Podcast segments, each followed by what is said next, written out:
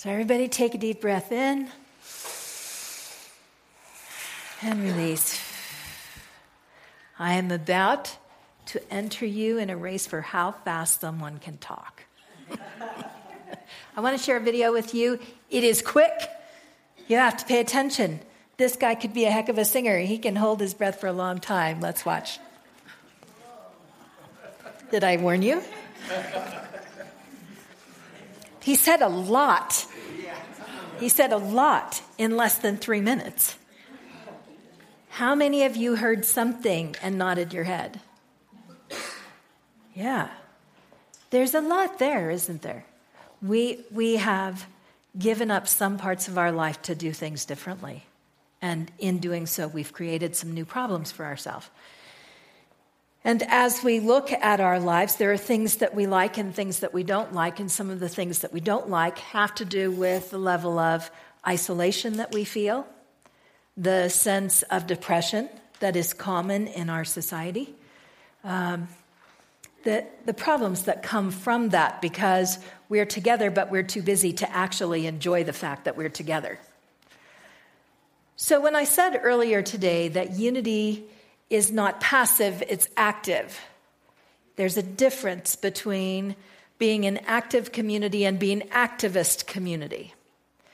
We're not necessarily going to organize marches and go out and storm City Hall and all of those things. There are other churches that do that, and if you're interested in that, there are other places you can find that. What we're going to do, and what the Fillmores invited us to do, is to live differently, to really find for ourselves our personal relationship with the divine. And their, the personal relationship that they experienced was oneness with the divine, a true sense that they were connected with every breath, with every word, with every deed. They worked very hard for that. It didn't come by accident. They didn't wake up one morning and bingo, there it was. They sat and they allowed the Spirit to emerge. They made sacred time in their lives and found quiet space. We don't have a lot of that unless we create it in today's world. It's not so easy to come by that quiet time. But it's necessary if we want to have our own relationship with the holy. And the thing is, when we talk about being an inclusive spiritual community, we have to learn how to do that because we have to learn how to talk about the holy in a way everybody can hear. We have to recognize that what I call the holy, you might call God, another might call love, another might call Allah, another might call something we hadn't even thought of yet. And it's all the same thing. It's the name that comes through us, the name that sings our song, the name that we connect with. That matters.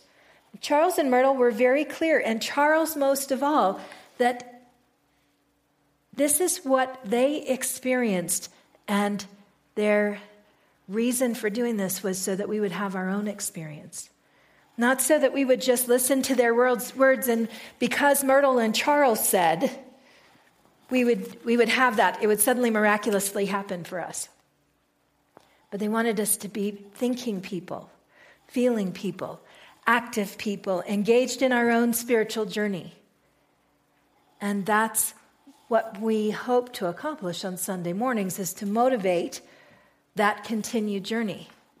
So, like I said earlier, if you're coming thinking, well, I'll go for a couple of hours, that'll be my inspiration for the week, I'm good. That's really not the point. The point is that you would actually take some of this and think about it and consider it and change who and how you are. We are in a time of transformation.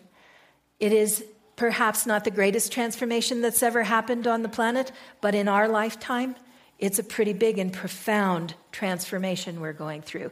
And the word transform, etymologically, just means to change form. We are changing from one thing to another. And we will change whether we pay attention or not. But if we pay attention, pay attention, invest our intention, pay our intention, if we pay attention, we have some ability to steer the ship. If we don't pay attention, someone else is going to steer. So we have an opportunity to step into who we know ourselves to be, to step into the holy self that we are, and to take an active role in what's happening. And it doesn't happen out there, it starts in here. So I promised you today we would talk about the wings, and you can see them up here above the door, or up, out there above the door, and up here on the stained glass. Um, how many of you never noticed we had them over the door outside? Several of you, right? It was the first thing I saw when I came here because that particular symbol is an ancient Egyptian symbol I'm very familiar with. And it was the first thing I noticed, and I thought, well, if they can have those, I can be here. I can be here because those wings are over the door. So they're, they're very precious to me. That really, that original symbol that Charles Fillmore brought forth for unity is very powerful, and he, um, he brought that symbol forth to help us understand what we're doing. So, what you see up here is looks like a globe raised by wings, doesn't it? And that's exactly what he called it. He called it a winged globe. And he said this, and I won't read for him, I'll give you his words. as soon as I find the right sheet of paper, there we go. The winged globe or sun disk represents the relation existing between spirit, soul, and body. Soul, the wings, give wings to the body, the disk. Spirit is the invisible enveloping principle, like the atmosphere in which both soul and body exist and from which they draw their original inspiration. In 1956, he went on to further explain it is an ancient Egyptian symbol, but is found in various forms in the religions of other races. The winged globe is also a symbol of the earth and its soul. The earth has soul, as have its products of every description. All exist in the ether, the anima mundi, the divine mother. So, what the heck does that mean? cool, Charles, explain that to me. So, I want to put it in very basic terms. For Charles Fillmore, the globe represents the human body, the physical form that we're creating. The wings represent the soul, which is truly who we are. That this body is the vessel that carries the soul. It is carried by the soul. Therefore, it has wings. Yes? The body is carried by the soul, which is really the greater self, the highest self, the whole self. And all around it exists spirit. That there, there, is no, there is no invisible nothingness between us. That what exists between us is a conduit, it is spirit that, that permeates all of this space, permeates us as well. It's what we emerge from. There is no empty space. There is spirit, soul, and, and form. That's what exists inside the wholeness of God. Those three things spirit, soul, and form. That's it. You have three moving parts spirit, soul, and form. Easy. So, the point of the wings is that spirit exists as a still and complete field. And by our connection of soul with that field, we move it. So I want you to think about how a bird flies or how you swim because you can't swim if there's no water. There's nothing. I cannot come out here. I have to have something I can move, yes? And when I move, when I move the water, I move myself. I propel myself and I move the water too. And anybody standing behind me is going to feel that movement. Anybody standing in front of me can see that there's a movement. Anybody around me is affected by the movement of that water, yes? yes? Same thing with spirit. When we use our soul to connect to spirit, when we use our soul, we move spirit. We move that field that is the holy. So, how do we use our soul? Because we know how to swim. We have examples, we can see it. But now we're talking about an, a field of invisible stuff. How do I move that stuff? Well, Unity teaches us that Charles and, Mil- and, and Myrtle experienced moving that stuff by disciplining their mind and their heart. by how they thought. That through thinking, they were able to move the stuff of spirit through the soul and into the physical form and cause change. They were able to change what was going on in their physical bodies and heal. And not only heal themselves, but do healings for other people. They were able to use that stuff to change their prosperity consciousness, to change their connectedness with people, to hold space for what ended up being a beautiful movement that has traveled all around the globe and to the moon. There are unity prayers that have gone to the moon. Pretty powerful for these two very, really kind of frail people who came from very, very different backgrounds and came together with really one thing in common. They were looking for something they could call truth. Something that wasn't just someone else's idea, but that was so real and so true for them that they could call it capital T truth. Pretty powerful stuff. So, how do we do this? How do we do what Charles and Myrtle did? We have to understand our wings. We have to understand that the body is simply held by the wings. And the body, if the wings are inactive, the body will fall. And if the wings are active, the body will raise. If you're not using your soul, the body is doing nothing. Because the wings are where the power lies. Even in spirit, if we're simply standing with our wings outstretched, we might catch somebody else's wave, but we're not causing anything. We have to exercise our soul. So, how do we exercise our soul? We meditate, we sit in the stillness. We can do a walking meditation if you're one of those people who can't be um, that still for that long. I like to walk, it's a good way to meditate.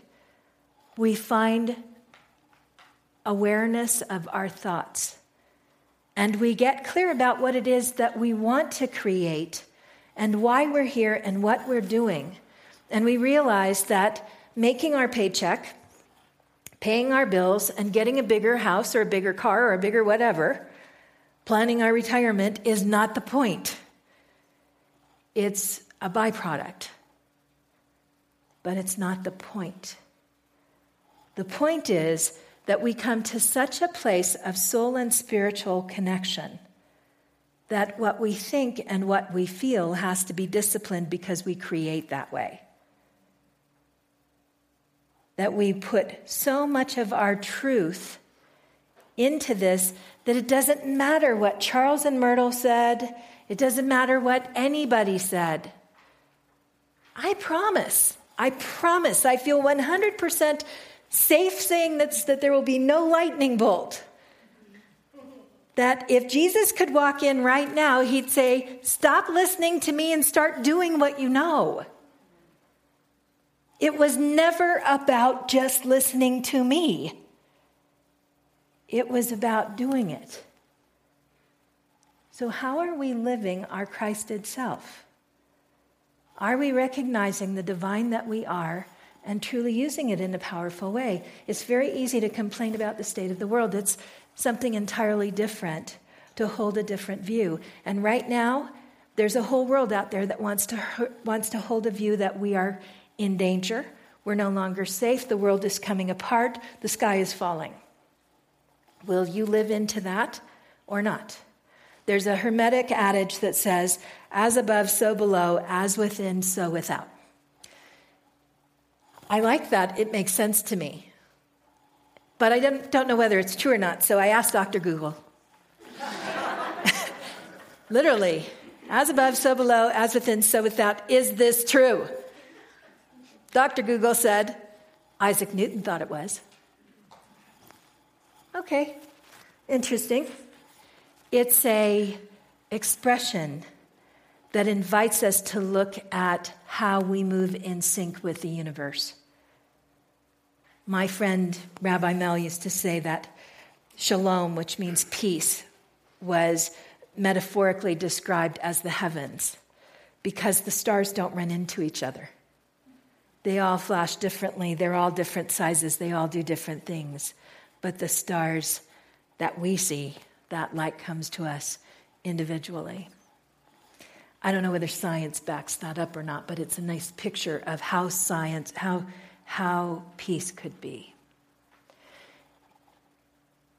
As we, as we consider our wings, it's important for us to consider what we want to create and what's really true for us versus what somebody else told us. It's important for us to consider that every one of us could have a different job here and a different truth, and it could still be the truth. And that the truth that we know on the inside reflects to our world on the outside, and vice versa. Most of us look for our truth out here and then adjust our inside accordingly. And what the Fillmores invited us to do was look for the truth here and then adjust that accordingly. So when we talk about transformation, that we're changing something, that's what we're changing. We're changing this influence to this influence, to the influence of the soul. And we're spending our time finding out what truly exists within us, what our great divine and holy truth is, so that we can take it out into the world and actively use it. This weekend, a whole lot of people marched, and whether you believe in the march or you wouldn't have marched doesn't matter. What matters is we're very powerful when we come together.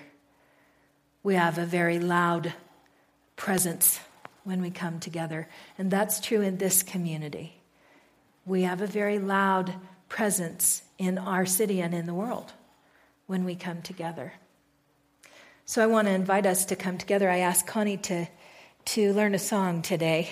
I asked her just in short notice to learn a song because the question that comes to me is how do we take what we know here in unity and how do we move out into the world with it? What is our what is the one thing we can remember that brings us back to here when we have to make a decision out there. And this song, when I heard this song, um, made me feel like there was an easy answer. This song uh, says to lead with love. And how would your life be different if you led with love? For some of us, love is the greatest word we have to describe God, whatever you call God. How would our life be different if every decision we made, we led with love? Let's stand up. I want this lead with love message to go into the, the soul of your body. I want you to take it all the way out to your wings and remember it.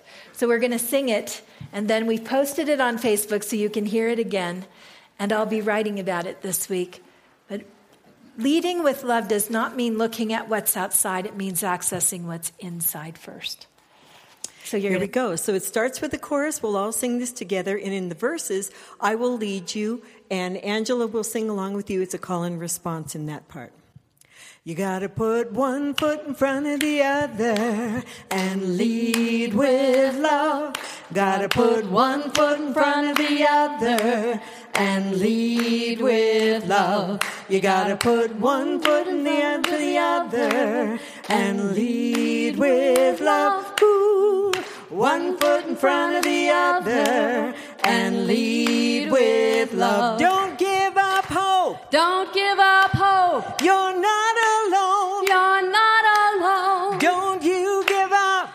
Don't you give up. Keep moving on. Keep moving on. You gotta put one foot in front of the other and lead with love. Ooh, one foot in front of the other and lead with love. You gotta put one foot in front of the other and lead with love. Ooh, one foot in front of the other and lead with love. Lift up your eyes. Lift up your eyes. Don't you despair. Don't you despair. Look up ahead. Look up ahead. The path is there. The path is there. You gotta put one foot in front of the other and lead with love. Ooh, one foot in front of the other and lead with love.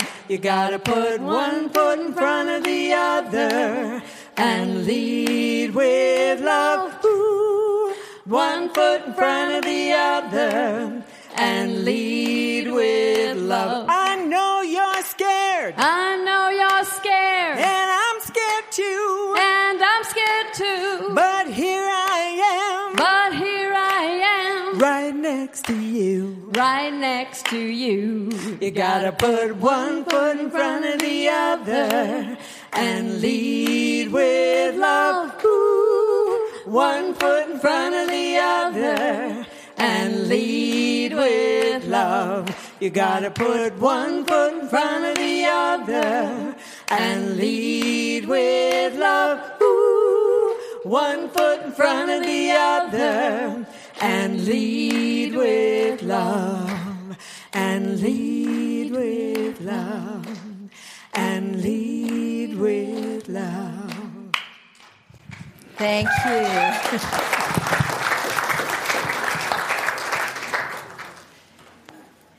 Got it? Got it. That song is going to pop in your head when you read something on Facebook that really makes steam come out of your ears. And you want to write back from that steam. That song is going to pop in your head when you ask yourself, what can I really do that would make a difference? How is it that we in unity fit into this divine puzzle. We fit in because we operate from our soul first. We fit in because our great work, the great work that was, was brought forward by the Fillmores and the great work that is ours to do, is to come to our soul space, to find the place where our soul meets spirit, where who we are and what we do is elevated by spirit, motivated by spirit, moves from spirit, emerges from us as spirit. That's what we're doing. We may not do it perfectly. We may not do it all the time. We might occasionally lose our temper. Yeah, yeah, yeah, yeah. We're starting a new day every day. We get to start again. If we mess it up, we get to start again and again and again and again. And every time we do it, the muscle gets stronger. Every time we do it, we do it a little bit better. Leading with love does not mean you're without the strength of your voice, the strength of your tenacity, the strength of your courage. It means that you are motivated by your soul in connection with the divine. I have some quotes for you.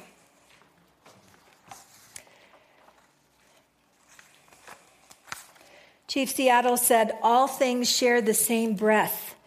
The beast, the tree, the man, the air shares its spirit with all that supports it.